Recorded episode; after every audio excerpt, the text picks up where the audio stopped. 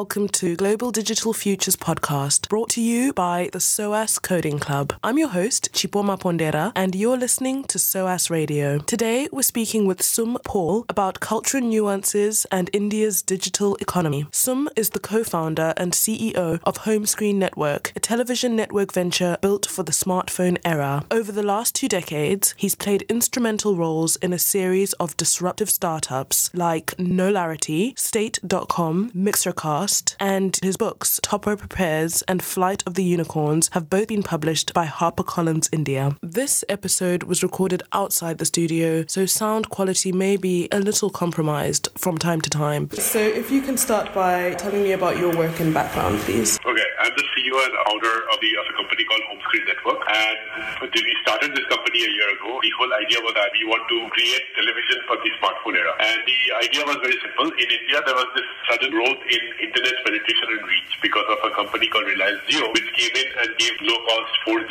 across the country. And because of that network and because of the drop in smartphone prices, suddenly a large volume of Indian users were coming online. Everything from broadcasting, distribution, centralized control, all that started changing very rapidly. And video became one of the biggest things. So our thesis is very simple, hmm? that in the future, television companies that will be created will get created purely for the smartphone audiences. So we are that kind of company. We create television content with a velocity that television industry has, but we do it for the smartphone audiences and for multiple languages. And we have 30 people in the team and three offices, one in Bangalore, one in Mumbai, one in Chennai. India seems like a booming tech nation and also mm-hmm. seems to be the back office of the world in terms of services such as call centers. Can you outline how this came to be. How did India become this hub? How are people trained in digital skills? What sort of investment has gone into training people? What is the access for Indian, you know, citizens? I'll give you a bit of history to give the context of how this actually came about. So in 1980, the regulations in India were very confining for industries to actually flourish. And at that time, there were many companies which were setting up offices in India. Essentially, what they were doing was body shopping. So they would take engineers out of India, and these guys would migrate for a short period of time to US. And US was one of the largest clients of these Indian IT companies at that time. And these engineers would function there and then come back home. And many of them would settle as well, but large chunk of them would go and come back, right? So body shopping was one of the largest things that started in 1980s. And at that time, internet penetration in India was non-existent. The internet had just arrived and only industrial internet or rather research internet had come. There was a company called Infosys, which was actually one of the pioneers of this entire thing, which was set up in 1981. And the founder of that company, Narayan Murthy, is one of the most well-known figures in India because he literally kick-started this as a pioneer. They were also one of the fastest companies which were actually managing to crack this model of body shopping. Right? In 1991, what happened in India was there was a major economic crisis because of which the Indian government was forced to open up the economy to globalization. And this was done by, at that time, the Prime Minister P.V. Narasimha Rao was the Prime Minister of India. And that landmark change that happened in terms of opening up the, of the economy transformed everything overnight. Literally within a year or something, suddenly there was possibilities of setting up businesses, bureaucratic hurdles were removed.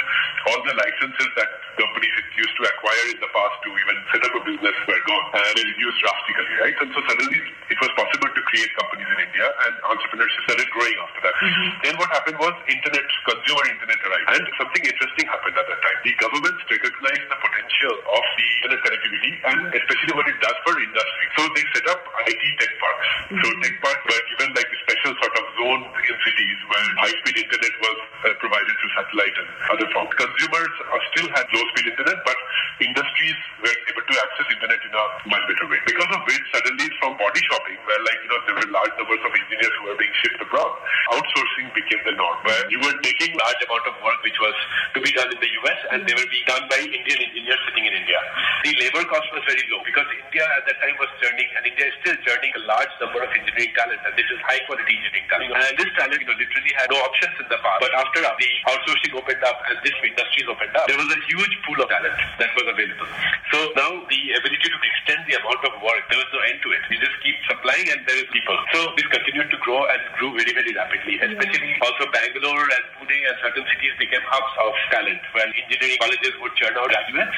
These companies would take those talent, train them up, make them industry ready, and then these guys would have people placed in Bangalore or Pune or places like that. There was another thing that happened, you know, like around 2000, the Y2K bug plagued a lot of computer systems around the world. And because of this bug, you know, large chunks of code had to be rewritten. And if people, you required like a large manpower to go through existing systems, and make sure that systems did not fail. And you cannot really have that sort of manpower suddenly out of the blue. India had that kind of manpower. So this was early 2000. The industry had started maturing and outsourcing had become a mainstay. A lot of other smaller companies also started to realize that this is a great model and they started coming up as well. Around 2005, 2006, something interesting happened. A bunch of companies started realizing the startups that are happening in the Silicon Valley, that model can also be done in India. So companies trying to do like a high-end technology development, not just outsourcing kind of work in India. Then for five, six years, certain companies succeeded, then venture capitalists came to India, the investments started coming in. And then over the last five, six years, what has happened is the culture has completely become a mixture of both outsourcing, call center, BPO, plus also very high-end technology and R&D work. Sounds like a very diversified market, a very diversified skill set. Absolutely. You've said, you know, quite a bit about how the market changed. I'm considering concepts such as the networked economy and uh-huh. how it exists in the West, um, where companies that own information and distribution have lean employee structures but a lot of power and information based uh-huh. on micro working and also the gig economy in companies like Uber and Deliveroo. How is that relationship between India and the West in terms of uh-huh. networked economy? And does India have its own version of the networked economy? India as a country presents an entirely different set of challenges than US in the sense that if you look at outsourcing, for example, outsourcing was targeting American clients and so they were solving American problems. When you look at India India as a customer base, then the entire scenario changes. If you look at network economy like Uber or companies like that, when you are serving Indian customer and you are going on Indian roads because of infrastructure, because of like a diverse set of cultural nuances, the entire way in which the network economy works here is different. But network economy exists extensively here. So I'll give an example. Amazon was set up in the mid 90s in the US and they started this, you know, with a lean team started doing like really rapid growth, global expansion towards e-commerce. Mm. Now the uh, Indian counterpart of that came up like in 2007, 2008. It's called Flipkart. They were the first ones to actually crack this model. There were like two engineers who were working in Amazon at that time. They came up with the idea of actually starting a similar thing in India. But what they realized very quickly is that the customers in India, because of lack of credit card penetration, you cannot really have the e-commerce model like the way it works in the US. So the second thing is the cultural nuance that the Indian customer, they will not pay for a product until they can touch and feel that product. Yeah. So they have to rethink how the payment systems would work which means that they have to bring in cash on delivery. The moment you bring in cash on delivery, everything changes. If a e-commerce company is trying to do cash on delivery, it means that they will have to account for returns, they will have to account for customers who will order a good but they will not pay for it, and therefore there's a cost to the delivery that they have to incur with things like that. It also means that they will have to trust that certain amount of goods will actually get sold out of what people order. So the entire dynamic changes. The difference between the network economy as it exists in the US versus in India is that you have to take into account the cultural nuances, and the cultural nuances are massive. And whoever ignores that actually fails as a company. On the other hand, whoever understands the cultural nuances managed to crack this and create a really, really large impact. So around the time when Uber was growing in the US, a couple of engineers in India thought India could have its own fleet car system. So they started a company became like one of the first Indian company to crack the ride sharing, ride pooling, and hailing system. So when Ola started building it in India, they faced bunch of challenges around unions uh, taxi unions coming in. You know, so these things do not exist in the West that much as we have to deal with in India. There were different regulations for retail, there were language problems, there was a lot of training that had to be done to the drivers because they were not naturally aware of how to use technology. But the short answer is that network economy exists in a slightly different modality than it in the US. Can you tell us a bit about how the network economy differs even more when you consider urban areas versus rural areas and the differences in infrastructure in those places, say internet connection, cell phone penetration? Last year, the penetration was mostly confined to metro cities and the larger cities. There were internet penetration in these uh, rural and you know, tier 3 cities in India, but not really that strong. The connection speeds were bad, it was very unpredictable. Over the last one year, that has drastically changed. And suddenly now, therefore, like it's a virgin territory. Nobody knows how it's going to pan out. And everybody is fighting for that game because it's the largest untouched customer base that exists in the world right now. It's like imagine about 1 billion people who can come online in the next three to four years. And so what happens then? What kind of network economy starts coming up? And how does it work? You know, what are the industries that get affected by, that, by this, right? So this, these are these questions that is, in fact, every startup in India is asking right now, which is why there is like a huge battle, if you see, between e-commerce giant coming to trying to come to India. There are three e-commerce companies fighting it out in India right now. Recently, Walmart bought a large stake in Flipkart, which was the Indian e-commerce counterpart. Amazon is fighting the battle here, and Alibaba has also tried entering the Indian market through acquisitions. So, like three large e-commerce players are coming in, trying to grab that 800 to 1 billion that will come online. Then, if you look at other industries, for example, microtasking, micro micro working, a lot of the masses that are coming online are not really trained in many ways in terms of actual technology or high-end tasks. So, what is the kind of task that will be micro working culture that will develop is a completely open question. Nobody knows the answer to that. It's a very interesting example I'll give you in this, right? In healthcare, India actually has one of the worst doctor-patient ratios in the world. There are four to five doctors per 10,000 patients. So 10,000 people have four doctors doctors, right? And on top of that, the second thing is that most of the remote locations in India do not have healthcare systems in place. They're very rudimentary, even if they are in place. There are companies which are coming up which are trying to crack this model where through a mobile app you can get diagnosed for your illnesses and problems through combination of a doctor and an AI, which is how you can try and solve a large problem like this. Similarly, like education, how do you train this sort of volume of people in languages? If let's say somebody wants to learn English, you cannot really have schools which are training English. So there are apps coming up which is going all about training people in English. So stuff like that, you know, it, it, it's a different dynamic altogether because US had an entirely different ecosystem where a large number of companies already had established infrastructure and a population who could use technology or who could understand technology. But India, that's not the case. So I, I am going to actually go into AI a little bit more. But before that, I want to ask about the realities of the digital economy in terms of development. It's sometimes easy to make very broadly sweeping claims about positive impact, but what is the reality um, of digital development in India? Every single development in the world has its pros and cons. The similar thing applies with digital economy in India. Now, uh, from the positive standpoint, right, what has happened is that because of IT industry that has come up in the last couple of decades, what has happened is Indian economy has grown and IT industry contributes about 7 to 8 percent to the Indian economy right now. The large amount of Indian export is around IT industry. It has also created large number of jobs. Currently, the industry employs over 2.8 million people directly. On the other hand, indirect employment, people who are working as you know freelancers or any other associated employment that has been driven by these industry is around 9 million more. That's a lot of jobs. Look at somebody like me, who would have come from a small Indian town. I went to college at that time, and if this industry had not emerged here, everybody from the university when I graduated would actually be struggling to find jobs. Because of this, when people graduate, they know that they will find jobs somewhere or the other. And this is great. On the other hand, the con side of it is that it has also, because of the way it has grown really, really rapidly and in a slightly unplanned fashion, destroyed cities in a certain sense. Bangalore, the city which, which used to be called the Garden City and was really beautiful, scenic, had zero pollution and a lot of greenery, has become this sort of traffic hellhole now. It's just so many people in the city have arrived and there has been no planned development in the city that what ended up happening is that every single road is traffic blocked. And no matter how many roads, how much roads or development effort is being done, it's just not enough. And it's led to pollution, it's led to diminishing quality of life.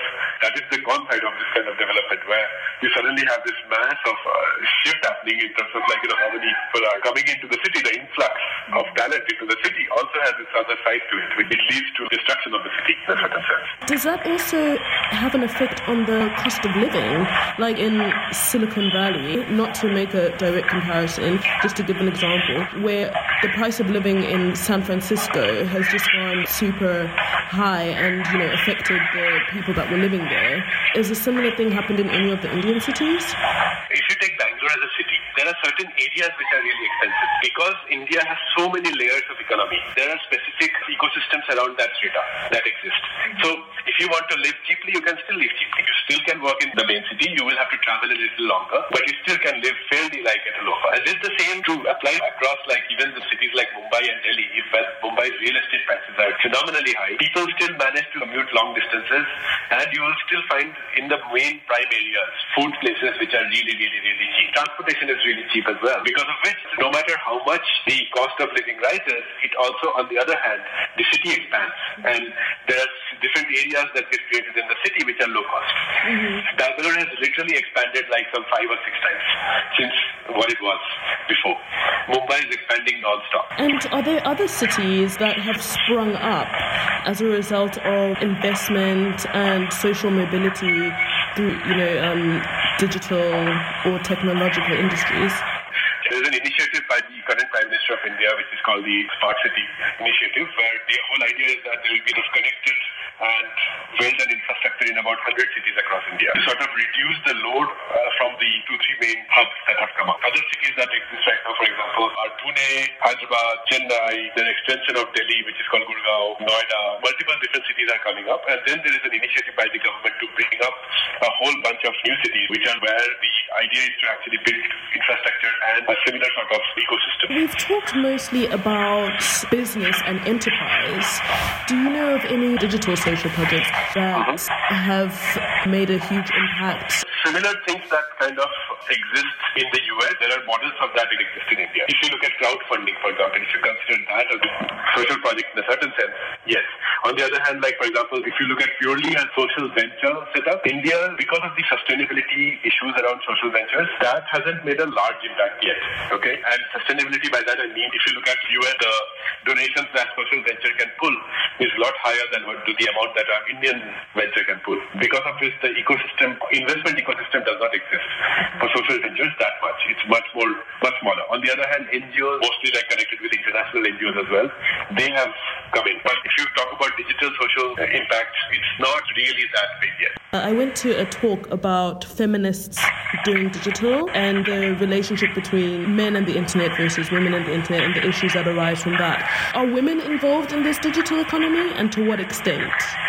Women are involved, but right now it's a growing sort of number. If you look at from the from the viewership pattern, or like let's say from the you know consumption pattern, typically the audiences that in, in fact in the, even in our startup we tend to see is largely male, and this uh, sort of has been the case for a lot of other companies as well. However, that is also changing because again, what used to happen in the past was that you had maybe one cell phone per household, and that would belong to the male member mostly. Now smartphones have become cheaper. There's a huge volume of women who are coming online as well. So it's a bit early days for that. In terms of actual worker population, if you talk about the talent pool that exists in the industry, uh, there is again a large skew towards male versus female right now. Mm-hmm. But again, that's also very cultural. Historically, in India, what has happened is that it was the male who was going to go out and work and not the female. And that bias is changing rapidly now. And because of the changing bias, now there's a larger and larger number of women who are coming to the workforce, which is great. So I just wanted to touch on the future and how people are working and using the internet, thinking about peer mm-hmm. production and that type of working, I think it's quite significant when you talk about networked economies. Is that type of working popular in India? Are there sort of open source projects as well? Very much so. Because of technology being a great sort of leveler, and there is no real distinction between how work would happen if when you consider technology and commons project and that kind of work. Open source economy, for example, there is a lot of commonality between how it is in the US and India. A lot of companies open source their product code base the open source interesting research that they have come up with. There is a quality there. Okay. The difference, however, is that most companies in the US are very tech centric in terms of how they solve the problem. In India, most companies cannot just use tech to solve the problem. They have to use operations because of the amount of inconsistency that there is in the infrastructure and the ecosystem. So technology needs to be assisted by your human being. You cannot really have just a, for example, as a very simple example, like take a chatbot.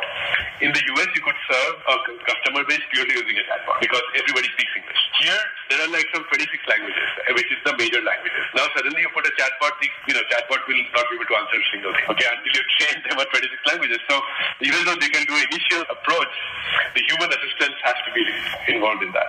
Which is why, like, if you look at size of technology team in US versus India, US, the same company would employ like maybe a lot less number of people.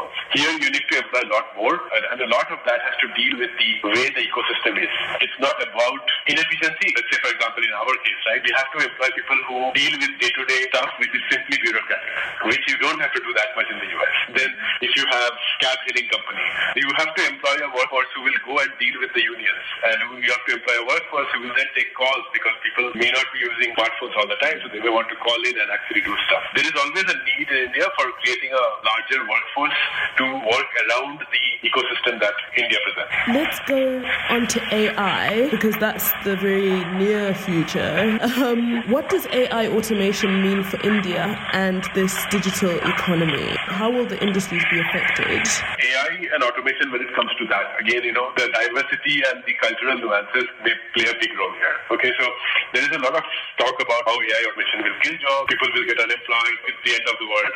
A lot of doomsday scenarios are present. I actually believe that AI automation can solve a lot of issues in India right now, which we cannot really solve without it. For example, again, going back to healthcare, right? About three years ago, when I was writing my book called Startups, I interviewed this company called Trinetra. And what these guys do is that they were trying to solve the problem of early diagnostics of the human retinal problems and in remote areas. So they had to come up with some really interesting technology to crack how they would go to a remote area, how they would put a machine which is cheap, which would be able to, you know, using a cell phone camera, detect retinal problems in the human eye. Now they had to build AI because the number of doctors they had access to was more doctors to 10,000 people. So every doctor here is completely swamped. So you have to use AI to solve some of these problems. So image recognition and pattern recognition can actually solve a large problem in healthcare in India and identify issues that people have. Similarly, around education, let's say because of the diversity of population, language differences, if you could build AI which can actually give automated training to different language audience, then suddenly it,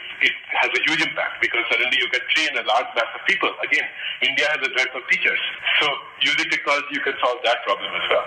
So the third problem, if you look at traffic situation in India, it's a total mess in a city like Bangalore. And potentially, if there was a big system which could figure out the best flow of traffic in the city, that would have a huge impact in people's lives. So I actually think that AI employed at a mass scale, employed to solve an actual country problem, would have a huge impact, both from a societal standpoint and changing people's lives. Another example, India, a lot of small businesses and small entrepreneurs and farmers run on microloans. Microloans means that you have to go to a bank, you have to apply for a loan, or you have to go to a microfinance company, you have to apply for a loan. Mm-hmm. And that loan approval process takes forever because there's a human being who is vetting it. If that could be somehow automated using technology, then that would help a lot of people facilitate the loan process.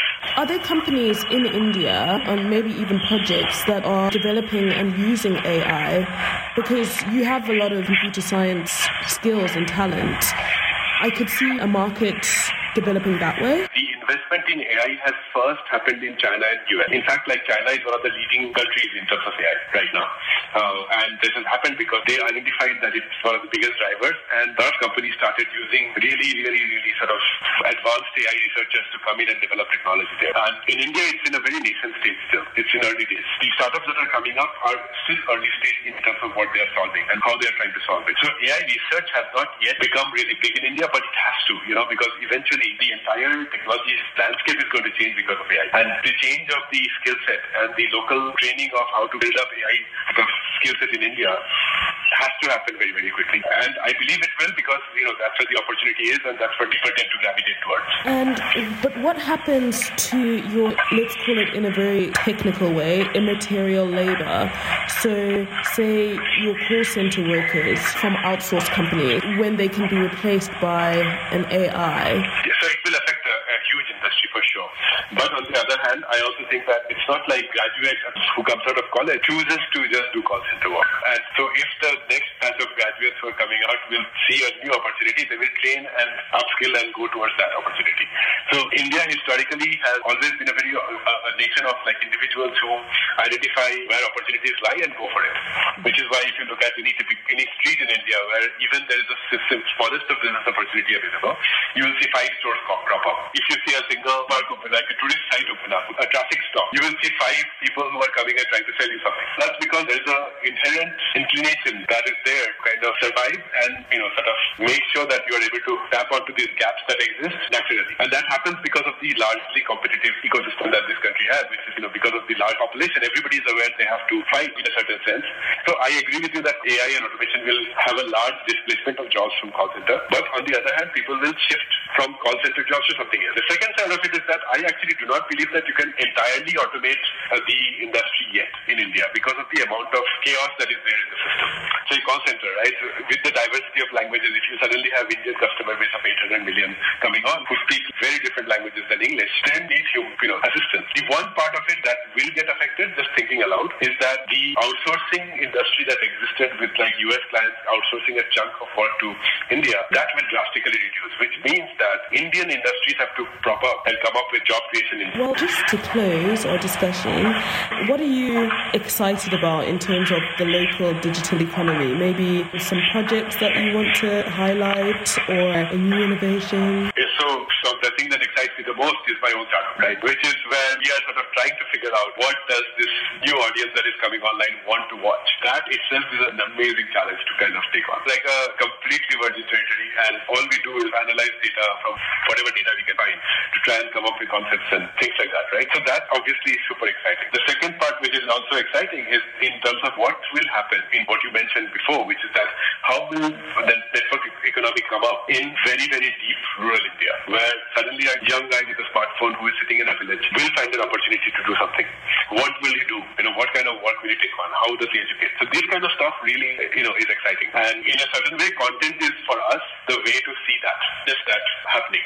So a lot of really interesting insights from Sum about what's happening in India and some insights on the future. And if you want to discover more about this topic, we have a lot of great resources for you this week. You can access them on our website. So you can discover more about the startups that Sum runs at their websites www.homescreennetwork.com and www.thebigscope.com. For some disruptive startups that are changing the landscape in India, look at the websites of Ola at www.olacabs.com, Oyo Rooms at www.oyorooms.com, Swiggy at www.swiggy.com, Flipkart at www.flipkart.com, and Paytm at www.paytm.com. Those have been recommended by Sum. There's a range of articles from CNN, The Guardian, QZ.com, BBC, and Wikipedia on different topics around India's digital economy. You can find us online at www.soascodingclub.com or follow us on Facebook at SOAS Coding Club and on Twitter at SOAS Coding Club. Join the conversation on Twitter with the hashtag Global Digital Futures. We broadcast every two weeks, so tune in to discover what's to come in your global digital future.